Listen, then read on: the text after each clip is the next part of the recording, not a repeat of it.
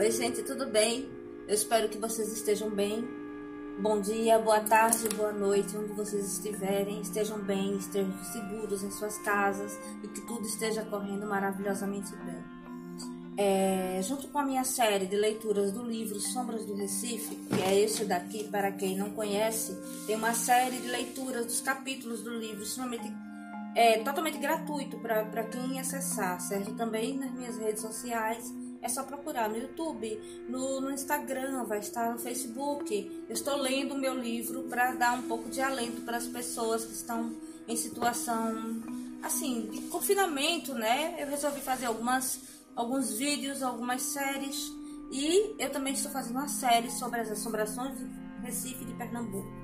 Por quê? Porque o meu livro, ele é o primeiro romance pernambucano onde as assombrações de Pernambuco narram suas histórias contam suas histórias. E para você conhecer um pouco melhor as assombrações de Recife e de Pernambuco, eu vou falar sobre elas, assim, elas são do ponto de vista sociológico é, do estudo de um antropólogo que é Gilberto Freire. Todo mundo conhece Gilberto Freire. Esse é um dos livros dele. Eu já li quase todos, estão todos na minha bibliografia do meu site Sombras do Recife. Então, Gilberto Freire não se limita só a esse livro, mas esse livro ele pauta muito sobre as assombrações de Recife. Então eu escolhi começar a fazer essa série com alguns vídeos de alguns personagens que aparecem no livro. Assim, vocês leem o livro, vocês veem o livro, escutam a história do livro que eu estou falando na série do livro e vêm aqui para conhecer um pouco das assombrações que eu cito no livro, né? Então, eu vou falar a assombração como Gilberto Freire colheu na fonte. Se tiver alguma coisa relativa em Câmara Cascudo, eu trago também porque eu acredito que a gente tem que ter várias fontes, não apenas um livro só, como algumas pessoas ficam teclando na mesma tecla. Não, vamos usar só um livro. Para que, minha gente? Vocês precisam pesquisar, vocês precisam ler, vocês precisam ter conhecimento de causa para falar do que vocês estão falando. Se vocês não sabem do que vocês estão falando, é melhor não falar nada, né? Então, esse livro faz parte do meu arcabouço de livros que eu coloco dentro do meu site à disposição da lista de bibliografia, que está bem maior, porque eu já adquiri novas obras, eu pesquiso muito a partir de usos e costumes da cidade do Recife e de Pernambuco como um todo. Então vocês podem procurar lá, achar alguns livros interessantes para poder adensar um pouco a, a, a, o conhecimento de vocês a respeito do assunto, né? Então hoje eu estou trazendo para vocês a história do Cabeleira. Quem é o Cabeleira, né? Cabeleira não é só apenas um livro de, de escola que a gente lê no, no terceiro ano, né, do médio, porque a professora mandou, né? Ele não apenas é um livro de literatura, ele também é o precursor da literatura nacionalista. É o livro que abriu esse estilo de, de, de escrita nacionalista que nós temos é, da, do fanismo nacional, da, da Iracema. Começou tudo com Cabeleira, né? de Franklin Távora. Mas a gente vai buscar não o personagem de Franklin Távora apenas, mas a pessoa real por trás do personagem. Eu vou ler aqui um pedaço do, do livro Assombrações do Recife Velho, de Gilberto Freire, e vocês vão entender mais ou menos o que eu estou dizendo a respeito disso, né? E eu vou explicar depois quem foi o Cabeleira, por que o Cabeleira ele era desse jeito, né? Por o que aconteceu na vida dele. E a gente vai tentar destrinchar aqui nesse vídeo de forma bem didática mesmo. Deixa eu pegar aqui. Né? Bom, o Recife tem sido o ponto de confluência de transbordamentos de emoção, de exaltação, furor místico vindos do interior do Nordeste, inclusive do Nordeste que o sociólogo francês Roger Bastide classificou de Nordeste místico. Cabeleira, o bandido dos canaviais, veio certa vez ele próprio em pessoa, com toda a sua ira de monstro até as pontas do Recife, ao próprio centro da cidade ilustre, assombrando recifenses até então acostumados a incursões de piratas ou de corsários estrangeiros, saídos do mar, mas não, sem, não a ser assaltada por demônios vindos do próprio interior da região. Durante longo tempo, o recifense viveu sob o terror deste bandido, com alguma coisa do, como alguma coisa do próprio Satanás. Cabeleira, cabeleira, cabeleira, cabeleira e vem. Rosa que fechasse a porta. Cabeleira, embora enforcado, podia aparecer de novo nas ruas do Recife, vindo, outra vez de canoa, dos canaviais de pau d'alho.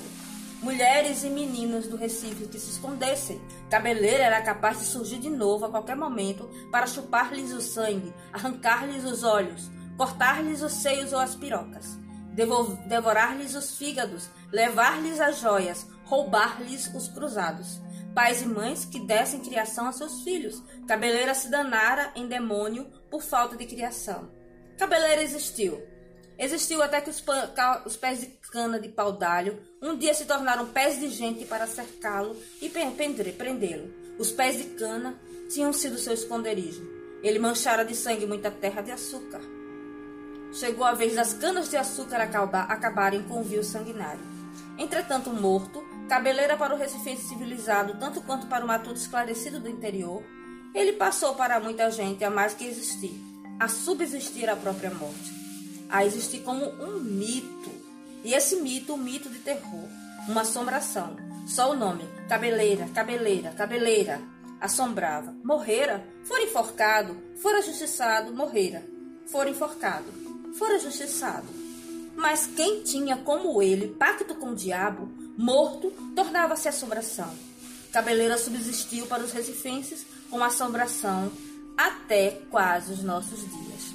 Gente, quem é cabeleira acima de tudo, né? Cabeleira, ele era um, um bandido que existiu de verdade, né? Ele nasceu em 1750 e pouco, certo? E ele simplesmente ele saiu com o pai, o nome dele era José Gomes, né? Ele era filho de mameluco e ele tinha uma aparência assim, que o nome dele era cabeleira, por causa dos cabelos grandes que ele usava, né? E ele tinha olhos escuros, ele tinha um porte meio, dizem, meio lânguido, né? Tinha, era delgado, ele tinha um rosto delgado fino, tinha um nariz curto, ele era parecido mais com um, um tipo mais indígena, dizem, né? Mas a importância do cabeleira se dá pelo fato dele ser, hoje em dia, o precursor no que a gente considera cangaço, né? O termo cangaço que foi forjado 100 anos depois e assim relacionada às gangues de cangaceiros que também entraram pelo Nordeste, ele veio principalmente pelo comportamento e pelas atitudes predatórias de Cabeleira. Ele foi o primeiro, ele foi o precursor do termo cangaço, né, gente? Então, ele saía aterrorizando pelo, pelo interior, né? E as pessoas na cidade ou nos, nos arredores ficavam com medo do cabeleira. E que se a criança saía para a rua, ele dizia: Não, venha, volte para casa, porque o cabeleira vai lhe pegar. As pessoas tinham tanto medo dele que elas criavam até rimas, né? Tinha uma que é, é Cabeleira vem, pegando crianças e mulheres também porque elas tinham muito medo. Ele invadia as cidades com seus, sua gangue, ele estuprava, ele matava. Ele realmente aprontou muito, né? Em 1773, ele invadiu o Recife e ele tentou fazer um, um, uns assaltos né, no Recife e tal. E isso assustou bastante as pessoas, porque elas nunca tinham visto uma, um tipo de selvageria que viesse do interior. Por isso que Gilberto Freire fala sobre é, Cabeleira ser uma pessoa difícil e uma pessoa muito assustadora, um verdadeiro psicopata, né? Em 1786, ele foi preso. Como ele foi preso? O, o, texto que eu li fala muito de cana-de-açúcar. A cana-de-açúcar foi onde ele se escondeu. Ele estava em Paudalho. É, a, a, polícia veio atrás dele, ele se escondeu, se escondeu, se escondeu, até que a polícia cercou ele dentro de um canavial. E nesse canavial ele foi preso e ele foi trazido para o Recife e ele, é, e ele foi enforcado em 28 de março, né, no Forte das Cinco Pontas. E apesar dele ter sido morto no centro da cidade, todo mundo ter visto, teoricamente todo mundo ter visto, depois de morto ainda continuavam ameaçando. Então Cabeleira foi o caso de um ser humano verdadeiro que foi um monstro em vida, digamos assim, e que se transformou numa assombração que ficou sendo evocada até hoje. Até hoje as pessoas, algumas pessoas temem o Cabeleira. O Cabeleira, na minha história do, do livro, ele é o rei de um mundo fictício chamado Evoé. Evoé, que é um, um termo que é, vem do carnaval, né, das festas baquianas, que era Evoé Baco, a gente usa muito no carnaval de Recife. Então, o que, que é Evoé? É um mundo por cima do Recife, um mundo imaginário, onde todas as assombrações reinam lá dentro. E Cabeleira é o rei deles. Por que o rei? Eu não posso contar.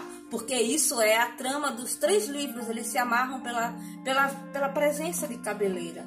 E Cabeleira, na minha história, ele é uma pessoa realmente fria e psicopata, apesar dele aparecer meio bonachão. Mas ele, no íntimo dele, ele é uma pessoa fria e psicopata. Ele leva tudo como se fosse um jogo de cartas. Então, vocês têm agora a visão do Gilberto Freire sobre o Cabeleira, vocês sabem a verdadeira história do Cabeleira, né, e que ele é responsável pelos termos do cangaço, que o livro do Franklin Távora foi uma, uma espécie de adaptação da história, mas seguindo aquele, aquela coisa do enaltecimento é, regionalista, ou seja, também tem os, os, os vieses da, da, literatura da época romântica, né? Então, o Cabeleira, na realidade, ele era um monstro, né? Mas cada um tem a sua visão diferente. A minha visão é uma, a visão do, do Gilberto Freire é outra, a visão de Franklin Távora é outra. Aí, quem quiser saber mais sobre o Cabeleira, é só acompanhar as leituras do livro que tem também em outra série nos meus, nas minhas redes sociais. E eu agradeço muito a presença de vocês. E eu espero que vocês estejam gostando. Deixem feedback para saber se vocês estão gostando da série, se eu posso continuar. Eu estou gostando muito de fazer isso porque é uma coisa que eu estou dando e já recebendo também. Eu recebo de vocês esse carinho, eu recebo de vocês e recebo de estar fazendo isso uma sensação melhor em relação ao confinamento, a estar presa dentro de casa, no momento que a gente quer sair, a gente quer curtir a vida, mas a gente está preso dentro de casa, então precisamos nos controlar, precisamos ser mais amigos e precisamos ser solidários nesse momento. Um beijo, gente. Até a próxima e eu vou trazer outras assombrações para vocês. Aguardem!